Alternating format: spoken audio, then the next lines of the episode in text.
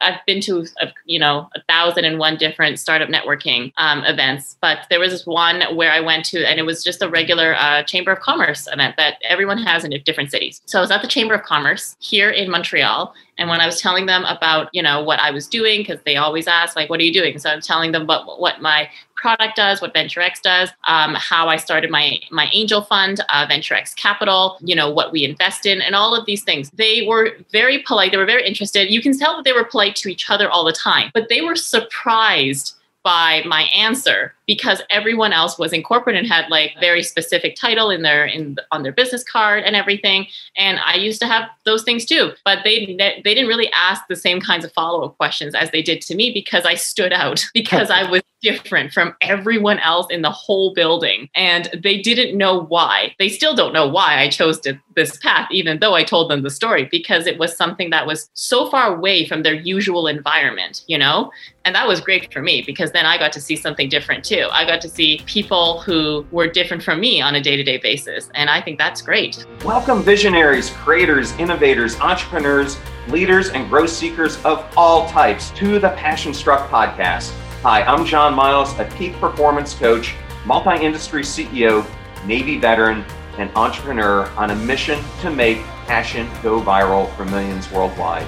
And each week I do so by sharing with you an inspirational message in interviewing high achievers from all walks of life to unlock their secrets and lessons to becoming passion struck. The purpose of our show is to serve you, the listener, by giving you tips, tasks, and activities you can use to achieve peak performance and pursue the passion driven life you have always wanted to have. Now, Let's become passion struck. Welcome to episode 42 of the Passion Struck podcast. And today I am so excited to have Sydney Wong on the show. But before I get into that, I wanted to start the show off with a quote by Peter Drucker, who said, The entrepreneur always searches for change, responds to it, and exploits it as an opportunity. And Jessica Herrin said, You have to see failure as the beginning and the middle, but you can never entertain it as the end. And both of those quotes are so fitting for today's today's episode because Sydney and I are going to talk about her path from going to McGill University to getting her master's degree in Paris to then taking a one way trip to San Francisco and what that adventure meant to her and how it completely changed her life. We're going to then go into what she is doing in Canada to create an entrepreneur ecosystem so that she can cultivate startups using the tricks and trades that she learned during her time in San Francisco. So much information here today to unpack, but let me tell you a little bit more about our guest. Sydney Wong is an author and entrepreneur who enjoys helping others by giving life advice and self improvement tips. Sydney also enjoys learning as much as she can about how to be productive and have a balanced life, as she believes that this is the key to being successful. Sydney has come out with How to Have a Good Day, where she writes under the pen name David Adams to give her best tips and tricks on how to increase individual well being whilst we were in the lockdown and beyond. I am so excited for you to hear this episode today. Now, now, let's become passion struck.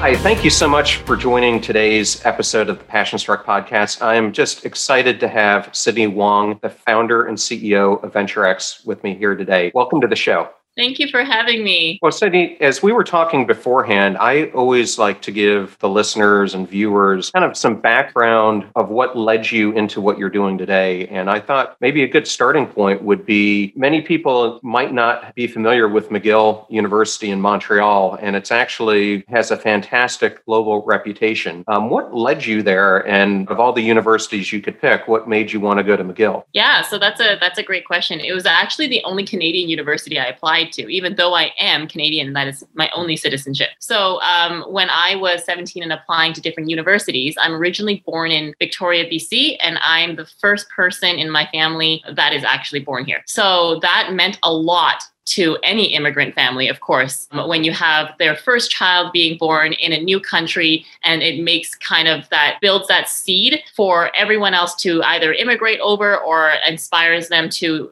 raise their families here and everything. So uh, McGill meant a lot to us. And uh, the other universities, which were in the US, so all the different Ivy League schools I've also applied to, I was the first one in my high school to get a scout to come all the way to my small town in Victoria, BC, and got interviewed at Harvard. So they sent a scout to me. And it was my first interview because I was a teenager and I was in my principal's office. I was so nervous because and he asked me only questions I didn't know had nothing to do with academics. He only asked me about uh, my family's financial history and all these things that teenagers normally wouldn't know because he was concerned that there were a lot of students, he said, that came from other countries and they couldn't afford the international student rate and then they would drop out. And so and so they had all of these different kinds of concerns that really had nothing to do with the application itself. I was very unprepared for this. Um, and then eventually um, I got a scholarship to go to McGill. I actually ended up with four scholarships to go to McGill. So that was a great sign that that's where I should be. And I loved it. I absolutely loved it. It was so different than the rest of Canada because McGill is one of the English universities in a French province because it is in Quebec, but it is a Scottish heritage um, university. So we have like people playing bagpipes at our ceremonies and everything. And uh, and yeah, it's, it's one of the older universities. And what's very unique about it too, it's it's right in downtown. So wherever your biggest mall is in your cities, our school is two blocks away. So if you can imagine what that's like in in your city, it means a lot that you don't have to go all around um, to, in order to go to school, and things are really catered for students there. There's about like thirty thousand students that attend McGill, mostly in in undergrad. And then when I did my master's in France, it was at a school called ESSEC. They knew I came from McGill, and they said that if I came from McGill, then you're going to find our school in France very easy. Well, that tells you something right there. And had you spoken French before you went to McGill and then traveled to France for your master's, or is that something you had to pick up? Yeah, so in Canada, we all have to take uh, French. It's different in every province. So in my province, we have to take French for at least one year, which is not enough. So you don't really learn very much in one year, but I did. I think I took it for three years yeah, I took it for three years in high school, and then I went to a French camp. So French camp is this thing that that's not really what it's called, but uh, we all we all called it French camp. It's called the Explore program. So it's this thing that is paid for by the government. So if you are from an anglophone background, you can go to French camp in Quebec, and you're there for like a whole summer, and you like live at the school, and you don't speak English for the entire summer, regardless of your level. It's very intensive, um, and then you get to go on field trips too. It's really fun. So the same thing happens um, with the other way around. In order to make students more bilingual and allow them to have these kinds of prepared skills for life, like entrepreneurship, for example. Right. Um, and then I went to France. So when I went to France, every international student had to be in a French as a second language course, and they're graded. Uh, sorry, they're assessed, and then they're put into a certain level, and then they're graded within that level for the year. So they will always kind of support and adjust you kind of throughout the, the system but all of my classes at McGill are English because McGill is an English university. Well, before the show, uh, we, we were talking, and I, I mentioned to you that one of my son's good friends is, is graduating from McGill this year. And one of the things she mentioned about it was that it had such a global feel, like, like you're talking about, uh, that she really loved it because she got to have all these cultural differences or aspects that you probably would not have gotten uh, at another university. That's very true. It's the only time in your life you get to like live in residence, you get to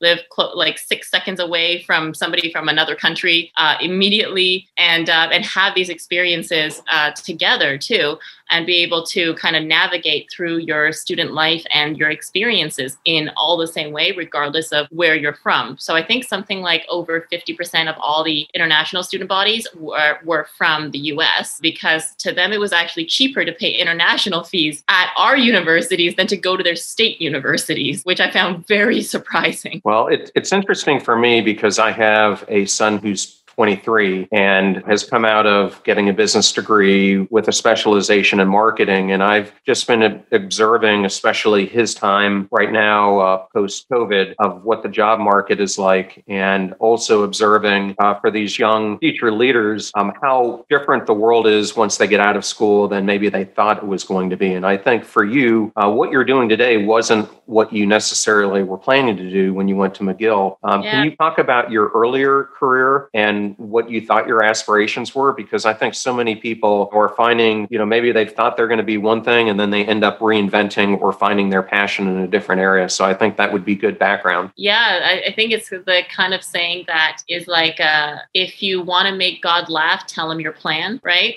So when uh, when we were at uh, when we were in university, there weren't uh, entrepreneurship classes at the time, just because like and and even now it's actually very difficult because I'm one of the few people who, as an entrepreneur, went back to teach in universities because there actually aren't a lot of people who came from entrepreneurship who would want to teach it and then could and all of these things that can't kind of come with it. You know, it's hard to to create that uh, to go back into that kind of structured system in that way. It's not accommodated for that.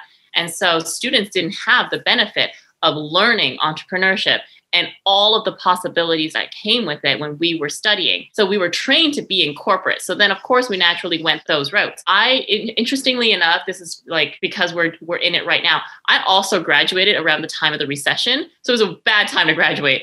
Um, and then it was and then there was uh, you know just during the during the the crisis time, the housing market crisis and um, and all of those things that affected all new grads at that time too because there were only certain industries that were thriving. So if you were in marketing and sales and, and that you were usually put into those two-year programs. Um, this is in, in canada. So you usually put into those two-year programs in either oil or tech because those were the industries that were hiring us. And so eventually I did go into marketing and tech and instead I didn't want to move all the way to where the oil rigs are because that is where the companies were. You had to move to those parts of the country for those kinds of jobs at the time because that's what was there if you wanted to stay in your industry, if you wanted to practice what you've been learning for the past four years. And then also uh, the other thing was that uh, I was the only chosen intern at my old firm, which was Ogilvy and Mathers. So that was the biggest advertising firm in the world world, worth something like $60 billion at the time. And they were the only ones hiring. So they told me this on my first week that I was chosen out of 500 candidates in Canada because wow. they didn't really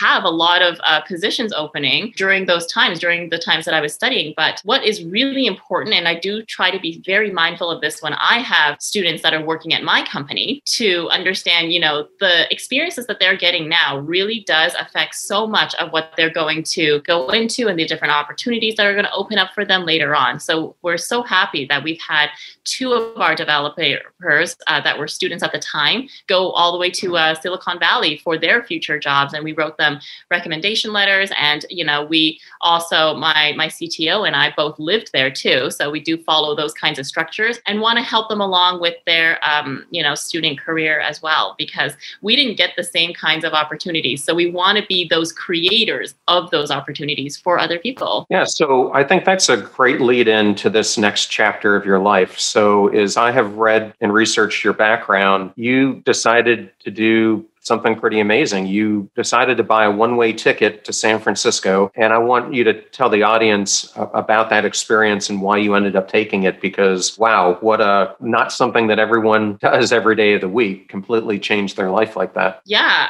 absolutely. I, I feel like it's uh, you at the end of your life, you regret the risks that you didn't take, not the thing, not the ones that you did take. And so I had a friend who I met in Silicon Valley a, a, while ago, and I met him through an app called Couchsurfing. And so he was taking me around to different places, and it was really cool. And um, and then yeah, we were talking later on that I was just finishing my consulting position because I was working on a project for marketing automation, and um, and yeah, and so I really wanted to kind of see what the next steps were. He said if I was very interested in learning more about tech and startup, then I needed to move down to the valley. So I did. I actually bought a one way ticket and I moved in with him. And then I got to learn a lot about different startups and investors and how things worked in a very different world.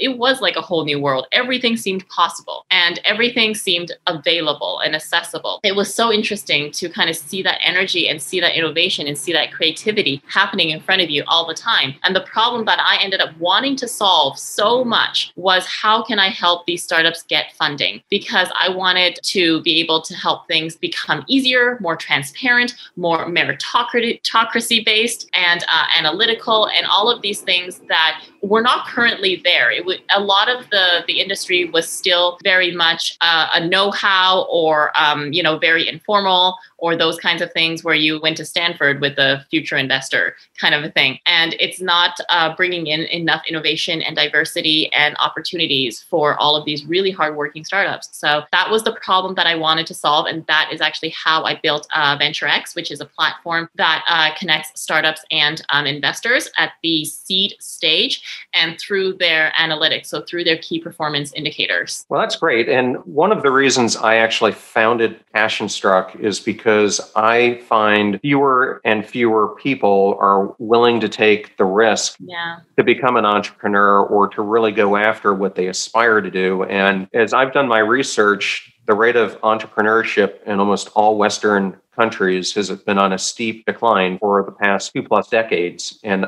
I call it that it's three contagions that are, are happening here combined. One is um, the contagion of showmanship. I say it's the contagion of comfort. And the last one is apathy or indifference, uh, which is the exact opposite of following your passion. And I'm based on what you're seeing, having been in Silicon Valley and now you know, in other parts of the world. Uh, have you seen a similar pattern? Yeah, I, I think that you know you are always a product of your environment. So I, I feel like that's not uh, maybe that's not always true, but it is a big part of it to be true.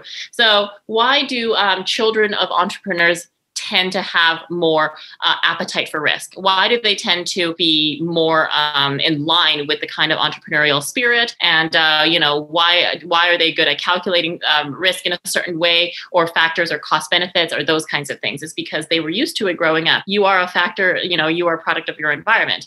And then, in the same way, if you are in a very conservative place and in a place where you know conservatism is highly praised and risk is highly you know, thought of as a, as a very bad thing, then you're less likely to go through entrepreneurial paths, right? So when we were in school and there was no entrepreneurship uh, program or class at that particular time, nobody really went through that path. I think we, I, I knew one person in all of business school who did, and but not having the foundation to calculate your break even, not having the foundation to understand your different startup costs and your milestones and these kinds of things, because you learn things differently in school when you're being trained to be a, another corporate future titan of some kind, and so they they don't have the same uh, mindset, and who you're around does really dictate what kind of a mindset you have. So those cogs that you were talking about, you know, are the people around you people who have those certain things? And if so, can you prove it? Is there any evidence that that's true, or are they just things that sound super nice and awesome? So that's that's great too. But it, it's very uh, it's very evident based. You know, who has had done some entrepreneurial tendency activities in the past and who hasn't,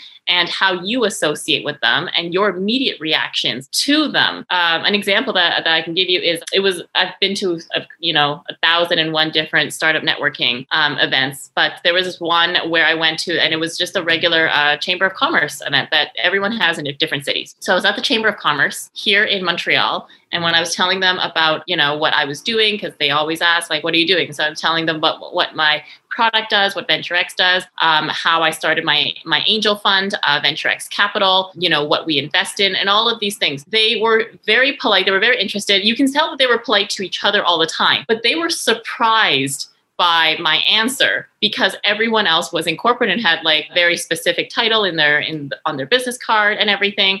And i used to have those things too but they they didn't really ask the same kinds of follow-up questions as they did to me because i stood out because i was different from everyone else in the whole building. And they didn't know why. They still don't know why i chose to, this path even though i told them the story because it was something that was so far away from their usual environment you know? And that was great for me because then i got to see something different too too. I got to see people who were different from me on a day to day basis. And I think that's great. That is great. Well, I, I live, as we talked, in the Tampa Bay area, and probably not someplace still you would think of a lot of startups happening. I, I can tell you a decade ago, um, it was pretty nascent, but a couple things have happened. One, we have uh, the MacDill Air Force Base, and so we have Special Operations Command and CENTCOM there, and they have started a program for SOCOM called SOFWERX, where instead of building products which may be classified in their whole, they're able to bid out parts of it to different vendors in an unclassified way. And this way, they can get around the whole procurement method that you typically have to take in the military, which can take a very long time. And so, as a result of that, for one thing, more and more companies started coming to the area so that they could support uh, those two major military commands. But then, similar, I think, to your concept, uh, a number of years ago, funding source was launched called Florida Funders. And what they were trying to do was be the funding mechanism that helped startups get their initial funding, and they do it in a way where some of it comes from Florida funders and their pot of money that they have, and they fund out of there. But they also allow, I think it's registered or authenticated investors to come in, and they can bring their money into any of the deals that they do as well. And they do it not only in Tampa, but throughout the entire uh, state. And then we had another organization that was formed kind of coexisting with Florida funders, and they're now separate called Synapse. And what Synapse was trying to do was be that connector for an entrepreneur to have all its different ecosystems around it. And so, what we have seen over the past five years, and especially with the migration of people coming from the Midwest and Northeast coming down to Tampa now, is just a booming now of our startup culture here, which is great to see. And um, I'm wondering if that's kind of the same methodology you use with VenturX. Yeah. So, definitely most startups that I have uh, have seen have grown in places like hubs. So like what you're talking about, like a hub, like a support, right? And um, and we have a lot of partnerships with different kinds of hubs for sure, including a startup grind in uh, in Silicon Valley, and uh, a lot of the ones here as well as uh, internationally. So having that kind of attraction to these hubs will pro- provide a lot of support. What is important is the quality of the support that you are receiving. So, for example, if I were um, doing a, a startup that is using both technology and AI and space, then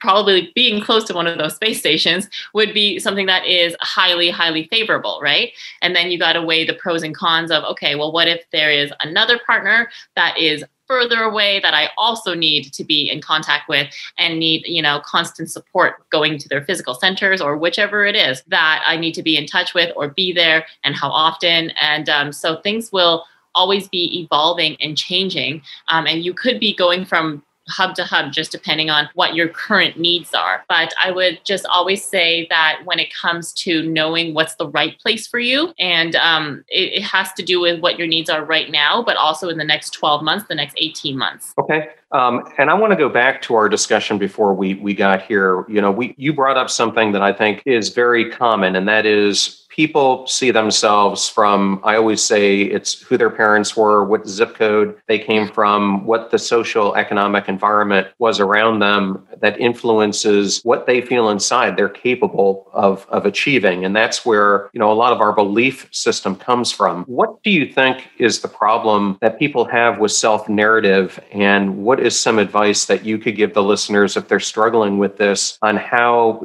they can kind of work on their inner, inner self and maybe maybe some steps that they could take to do so? Yeah, that, that's a great question. So, of course, thinking a lot of what happened in the past year, we've all been really inside of our heads because we've been all really inside of our homes, right?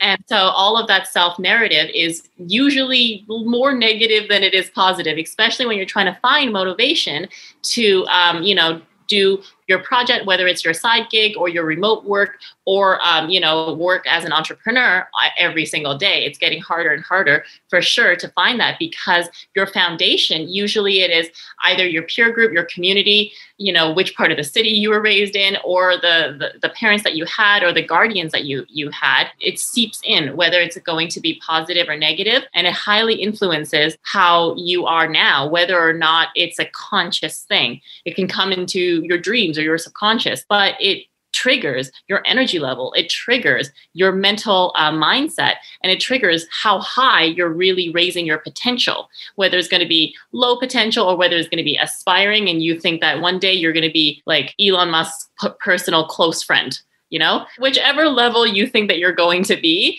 is already something that is conditioned in you. It is something of course you can definitely work on. In my theory i always think that if you want to have a happy life you have a series of happy days. And so, um, what I did during the first quarantine, and this is my advice, is that I wrote a book called How to Have a Good Day. It is under a pen name, so it is not under my real name. So, How to Have a Good Day, I'm going to send the link over to you. And it's a really short, uh, quick read. It's a it's written in the kind of like a Tim Ferriss style, where you can go back and forth to the book when you are looking for inspiration or advice or motivation or just productivity tips for whatever it is you need that day. And it really does help people who are remote working, looking for um, a bit more inspiration or boost, or people that are entrepreneurs. Because, of course, being an entrepreneur for so long myself, I did write it with thinking about those people in mind because I talk to them every day. Okay. Well, for you, you take this big step of going to San Francisco. What do you think was that the step, or was it something that happened in San Francisco that really made your career take off and switched your direction? Yeah, so definitely it was something that happened in San Francisco. So when I went to San Francisco, I was working for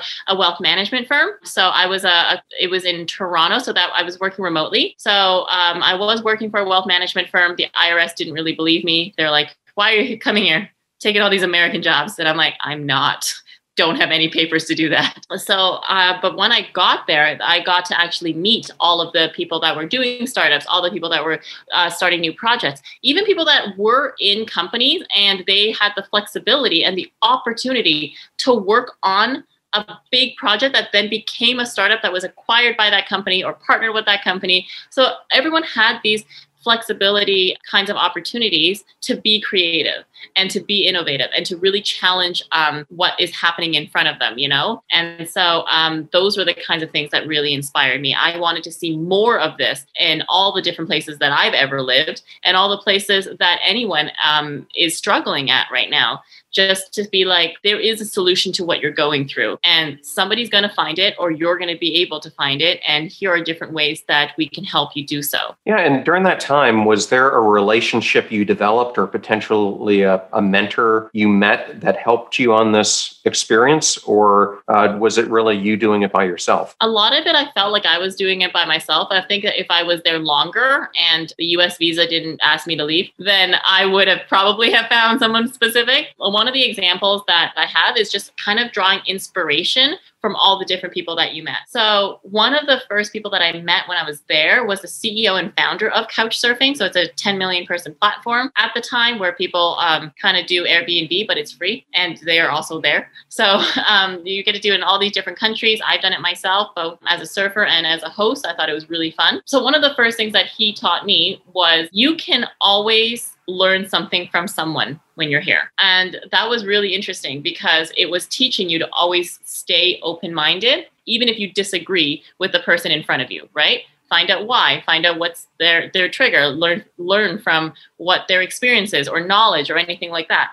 And the more kinds of questions that you ask, people are very willing to stop everything they're doing to help you and answer you and you know do do that like people were very late for work when they were trying to help me figure out how to use the subway system. I didn't know you had to use exact coins. That seems like the like the most backwards 80s thing possible. Why should I be bringing exact coins all the time? So, and then you had to use like all these different machines. They were like it really far away from each other. So it was these kinds of things that um, that really got me to understand. Okay, these people are not really just saying that they're open and helpful and friendly. They're showing me by doing all of these things, and there's more that I can learn from asking more questions, from meeting more people, and they're not holding me accountable for anything in return or anything specific. It was just something that uh, was part of the culture, was part of the environment. What's interesting you bring that up because most entrepreneurs I've been around are happy to share their lessons because I think all of us who have been one have been through the mud a few times along the way. If you're not failing, to me you're not pushing forward as you know one of the quotes that i started this episode with says you know failure is going to be something that you have at the beginning at the middle but you can't let it define your end. I thought that was a great quote because Yeah. we learn so much by the failures along the way. Is there a failure you had that you learned from and it's allowed you to grow? Oh, there's so many. So I um one of the one of the things that that happened that really surprised people, and I talked about this on a couple of other podcasts too, was that so for my company, um, it's it's very rare in general, actually, in startup to publicly say I turned down funding because that seems backwards and strange, and it seems like oh, wasn't this the goal the whole time? So I did. I turned down um, my series of funding. I actually didn't open a round of funding; they just happened to be offered at the same time. So I turned down um, over four million dollars of funding at, at seed round, and uh, these were from investors that I knew here in Canada, and um, and then also what happened was that if I had taken the money, and, and, at the time I was heavily criticized by everyone to not take any of their money, right? Because it seems crazy to be turning down that kind of money and to be turning down anything, to be turning down opportunities in general when you're in such an early stage sounds absolutely absurd. But at the end of the day, I got to see that uh, these were not the right investors uh, as a fit for me. Your journey as an entrepreneur is like writing a storybook where different characters come into your book or into your life at a very specific time and they have certain reasons to be there, right? There's reasons why people come into your life and there's reasons why they're not in your life anymore. And investors are the same way. You do want to make sure that the timing is right. You want to make sure that your product is what they're expecting. You want to make sure that your vision is uh, is the same as their vision as well. You know what happens when you do take this, and what what will the the stakes be? What will the results be? What will the vision be? And will it be different than than what you've initiated before? So these were the kinds of things that um, I've got to learn, and I was glad that I didn't end up taking the money. I feel like I would have been in a much more different kind of whirlwind if I did. But at the time, definitely, there wasn't anybody that didn't heavily criticize me for not taking uh, taking their funding. Did you know that Forbes magazine recently cited that 70% of individuals who do personal development, masterminds, and one-on-one coaching benefited from better work performance, increased communication skills, and overall better relationships. And we at Passion Struck are obsessed with self development, coaching, and mentorship. That is why we've created a free resource to help you unlock your hidden potential. Because people doing great things in business and life are just like you, only they've had a coach along the way. And we've got that covered too. Let us show you the systems and frameworks that we teach growth minded individuals to help them step into their sharp edges. Get ready to supercharge your hiring experience with Indeed, our fantastic partner. We at Passion Struck are all about seeking smarter, more efficient ways to do things, and Indeed perfectly aligns with this philosophy when it comes to hiring. It's more than just a job site, it's a comprehensive platform that revolutionizes the way you find the perfect candidates. With its powerful matching engine and over 350 million global monthly visitors, Indeed streamlines the hiring process, bringing top talent straight to you. No more sifting through endless unqualified resumes. Indeed does the heavy lifting just for you. And what I love about Indeed is its ability to centralize all your hiring activities, from scheduling interviews and screening applicants to messaging candidates. It's all in one place. During my career, I've hired thousands of employees, and I only wish I had Indeed's efficiency and speed back then. And here's a fact that absolutely blows my mind 93% of employers, according to a recent survey, say Indeed delivers the best quality matches over other job sites. That's quality and speed hand in hand. And listeners of this show will get a $75 sponsored job credit to get your jobs more visibility at indeed.com slash passionstruck. Just go to indeed.com slash passionstruck right now and support our show by saying you heard about Indeed on this podcast. Indeed.com slash passionstruck. Terms and conditions apply. Need to hire? You need Indeed. I know all those discount codes are difficult to remember, so we put them all at passionstruck.com slash deals. Now, back to Passionstruck. Execute on their passion journeys and get predictable results time and time again. Go to passionstruck.com slash coaching right now and let's get igniting. I understand exactly where you're coming from because I've seen and been a part of a number of startups where they have taken money, but their vision and those people who invested in them were completely different. And so uh-huh. then they get into these situations where they're almost fighting their board, so to speak, on vision of where the company is going. And that can be very painful, as, as you've said. And I really believe in the concept of the law of attraction. Uh, I recently did a podcast on it. And I think we put out in the universe what we need. And if you listen to that, then the timing will allow those things that you need to come into your life to actually come into your life. And we both believe in this concept of balance. And for me, the law of attraction and kind of my balance system of interacting with it revolves around things such as yoga, daily mindfulness practice, just doing exercise, things like that. But I know it's very important for you as well. Can you tell me about the importance of balance in your life? Yeah, absolutely. So um, I have changed quite a few things um,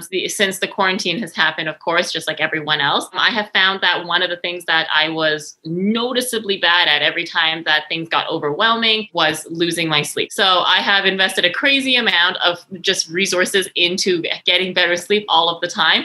And I have found that that was one of the ways that was so energizing. So I now have a weighted blanket. I have one of those happy sad light things. I have lots of melatonin if I need it. I have caffeine, of course. The only thing I don't do is I, I really don't take a prescription medication because I find that to be scary in my eyes. and what else? Yeah, sleeping masks and earplugs. Even though I just like live by myself, I still look insane when I go to sleep because those are all the things that I like happen to need. And I have a whole routine too. Follow the Tim Ferriss thing of uh drinking a hot cup of honey and apple cider vinegar. If you haven't tried it, it tastes really weird at the beginning. You get used to it after like a long time.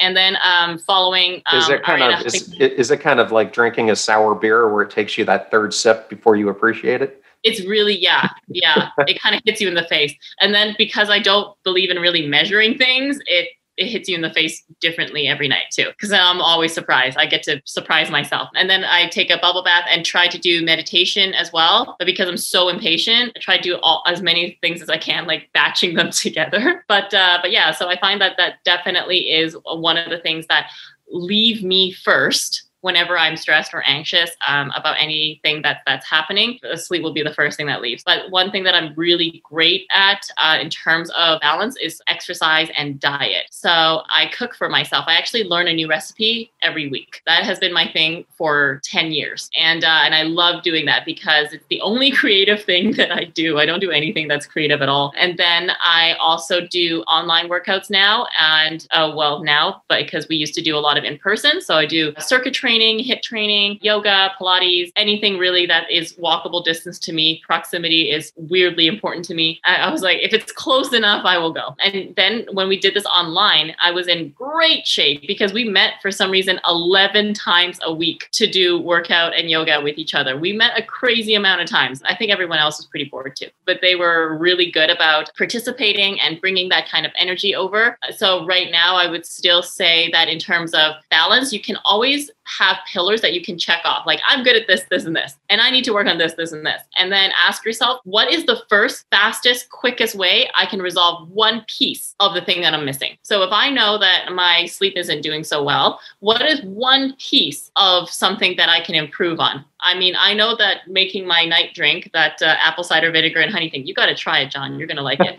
um, is is something that is easy for me. But i also know that i find like you know doing the nightly bath or the meditation is a bit of a hassle. So you know what can i do to make it easier well, I can set things aside. You know, I can actually set it up before the night comes or whatever, right? I can set up uh, my clothes to sleep, set up my bed. So, what are these little things that you can do to make these kinds of routines easier? Because your balance is your routine, but the secret of your success is usually in your routines. It's not in most other things. It's what you do when you're not thinking about it. It's what you do that gives you that energy and motivation to really keep pushing forward. So, you and I, I'm going to unpack this for just a little bit. You and I share a number of the same thoughts. One, I, I don't take any. Also, drink that drink. Yeah, I don't. I don't take any prescription drugs. Um, exercise of some form is part of my daily routine. I love HIIT type of classes. used to be a huge Orange Theory person, not ah. so much anymore, but I'll, I'll do a spin class or um, always in the gym a few days a week uh, lifting as well. But uh, I have also tried to get into a much better sleep pattern because it's something, one, I struggle with, but two, find has such a dramatic impact on our cognitive abilities and you know, the energy level that you bring each day. So for me, I've gotten used to taking magnesium, D3, and as you said, melatonin uh, about an hour before I go to bed. I try to do the hot cup of tea, um, and, and it does help. And I wear this, I guess I'm advertising for Whoop here this Whoop device so I can manage um, my sleep patterns and really get into what's causing a, a, red night of sleep, which is a bad one, or a green night, and try to adjust accordingly. Um, and I think sleep, as you're saying, plus diet, that whole wellness aspect, um, in addition to your relationship and career, the three really need to work in tandem together. And if you don't have that wellness side of it working, the other two are not going to be as strong as they could be. Absolutely. Yeah, absolutely. I mean, how how can you possibly keep going on a sustainable rate you know when you don't have all of these things in balance? Yes you have a morning routine you have an evening routine. Is there one that you use in the morning as well? Yeah i actually I, I am excited for my morning routine all the time so I wake up at uh, about six in the morning and then I go outside if I can, like if it's sunny and not snowy, because I live in Montreal, so it snows a lot. So if it's sunny outside, I can go outside uh, and there is an area that's like a seated area right behind my building. Um, and they have a bunch of picnic tables and a bunch of benches and everything. And so I go out there to journal and read every morning. So I just journal um, anything um, and then I write my two biggest tasks of the day. So I always believe in keeping your goals small and, you know, doable. Sometimes you may not even do it just because, like, for example, this morning I did not actually get to um, get something approved because my account wasn't working. So sometimes your goal is just to contact tech support, and that's like your day, and that's fine. And so, um, yeah, so I do journaling, I do reading. Uh, right now, I'm reading a lot of Malcolm Gladwell. So he is an author who is Canadian, actually. So that's awesome. And uh, I finished uh, Tim Ferriss. I did uh, a Tony Robbins book during the quarantine as well um, Arianna Huffington. But uh, but yeah, so finishing uh, these kinds of books that I always put on the list, and you can only really do it if it's part of your routine in some way. I also have my morning tea as well. I'm a tea drinker, not a coffee drinker. So I have this outside every morning there was this girl it was so funny. Because i show up so early and sometimes the sun isn't even up yet like i'm there and it's dark and it's me and it looks like it looks really creepy from afar. But um, because it's like one single lamp that's just like at my table i have now become friends with the uh, inventory people that bring inventory and produce to the local stores because they say hi to me every morning. And there's this girl who I did not notice was like looking at me before. So she came over to me one day and she said, Every morning I see you here reading, and it is so nice because it makes me feel that the world is getting nicer. And it was such a lovely thing to that say. That is such a nice thing. Isn't it? And I was I was I just loved it. I thought it was uh I thought it was beautiful. And so then I posted um, that online too, that that was like such a, a great thing that someone gets to be a part of your morning routine or that it gets to be a part of their day and you don't even realize it. Yes, well, we sh- also share going outside first thing in the morning. I before that, I I make my bed. I haven't been a military guy. It's just something I, I can't get out of. Yeah. Uh, but then the next thing I do is I drink a full glass of water and I take a digestive enzyme and I like to get that water in me and make sure I'm hydrating first thing in the morning. And then for me, I, have got a black lab, so I take him out into the alley and hang out with him for a few minutes every morning. Um, and you know, I, I, love just hearing nature at that time. Uh, early in the morning and uh, yeah. uh, just kind of wakes you up and, and gives you positive energy for the day. Yeah, I, I love it. I think that uh, I couldn't believe I wasn't a morning person, you know, during most of my adult life. I can't believe that I was just a morning person the past like few years. I wish I did it um, earlier. I wish I did it more, and um, I, it does feel so energizing to be able to uh, wake up and get so much accomplished. And so, sometimes, you know, you realize that all of your big tasks were really just things that you could have done so quickly, but you really only have that alone time and that reflection time in the morning. Because at the end of the day you're you're usually really frazzled and you have a lot of decision fatigue by that you know by the end of the day. And then it's getting to be so hard to um, you know find your motivation to do all of your big tasks and to uh, go really dig deep into your long-term goals which is also something that a lot of people put off because of their day to day. Well, we've talked a lot about habits, which is great because I think that they're one of the most important thing an entrepreneur or an aspiring growth enthusiast can do in their life. But what is one thing that you have removed from your life that has made you more productive? Ooh, so that that's a good one. Um, so this is going to sound so silly though. So one thing that I've removed from my life is putting my phone charger elsewhere. So all I did was literally just move it, removed it from my bedroom. Um, so this was a teaching from Arianna Huffington's Sleep Revolution. She has 12 tactics. This is tactic number one. This is the hardest one on her list. She really should have made it number 12. Like she should have made us feel like we're accomplishing more things easier. This was the hardest one, which was charge your phone somewhere else. So removing my actual physical cell phone, and uh, she calls it escorting it out of the room. That's how she says it. yes, like, I, I, heard her on a recent podcast talking about. It. So it. nice when she says it, right?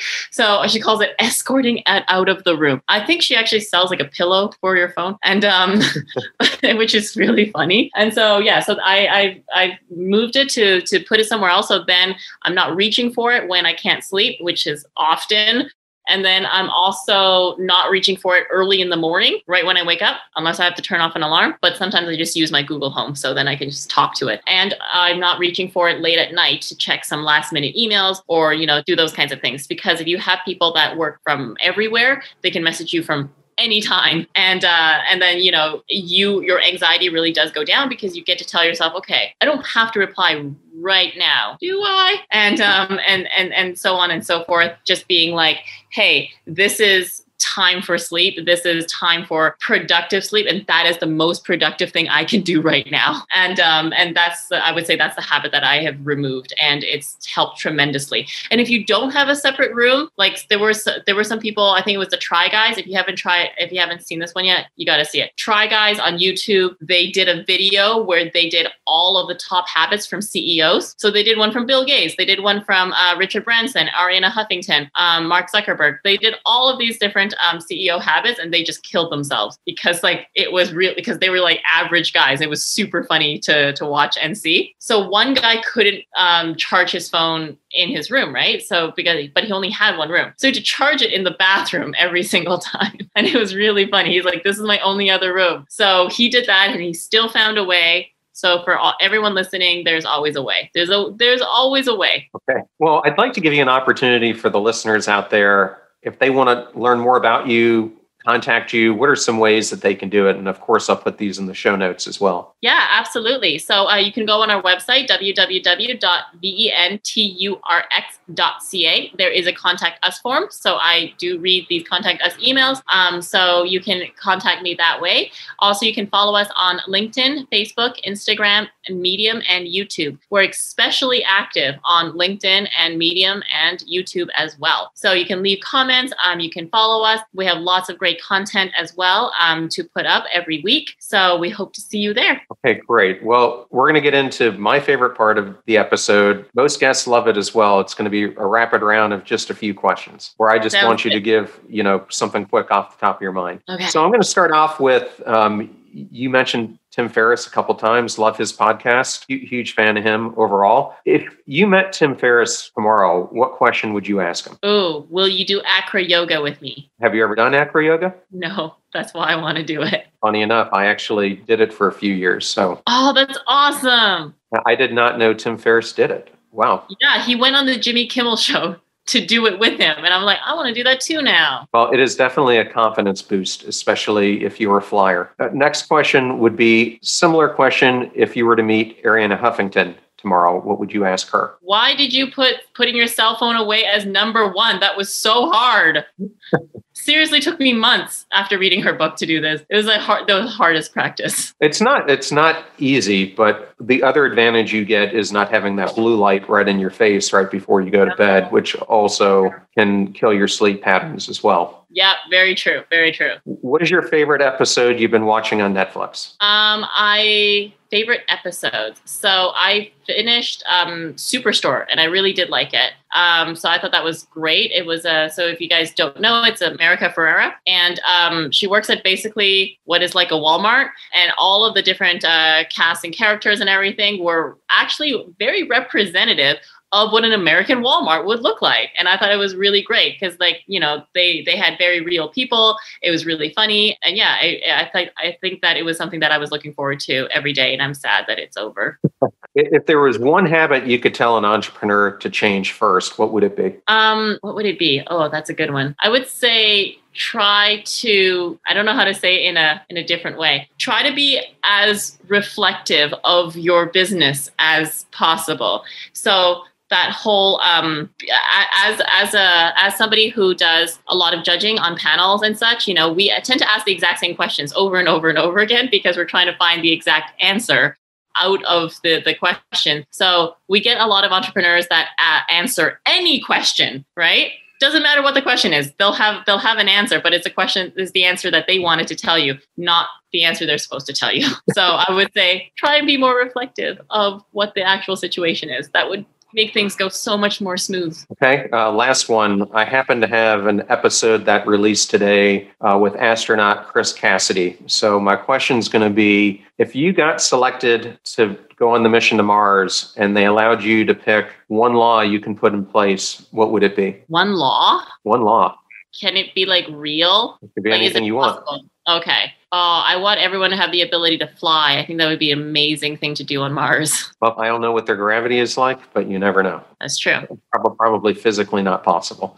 but, well, thank you so much for being on the show. I really enjoyed it. And I think our listeners are going to learn so much from all your words, mindsets, and beliefs that you shared. Thank you so much for having me. This was great. I really enjoyed that episode with Cindy and getting to learn a lot more about her passion and her belief. And I am so excited to see what VenturX will do in the coming years and the success it will have in building entrepreneur ecosystems in Montreal and beyond. And I wanted to take this opportunity to highlight a couple of the different episodes that I brought up today during our conversation. A couple of those were solo episodes, one in which I talked about my own impenetrable morning routine, which you could go back and listen to. I also discussed the law of attraction, which I did a whole episode on, and one on time management, and how many of us fall into the I don't have time syndrome. We also discussed a number of interviews that I did as well. Cindy expressed how much cooking means to her and how she tries to do a recipe each week. And earlier on in the show, I had on Chef Sharon Guerin, culinary queen, who has become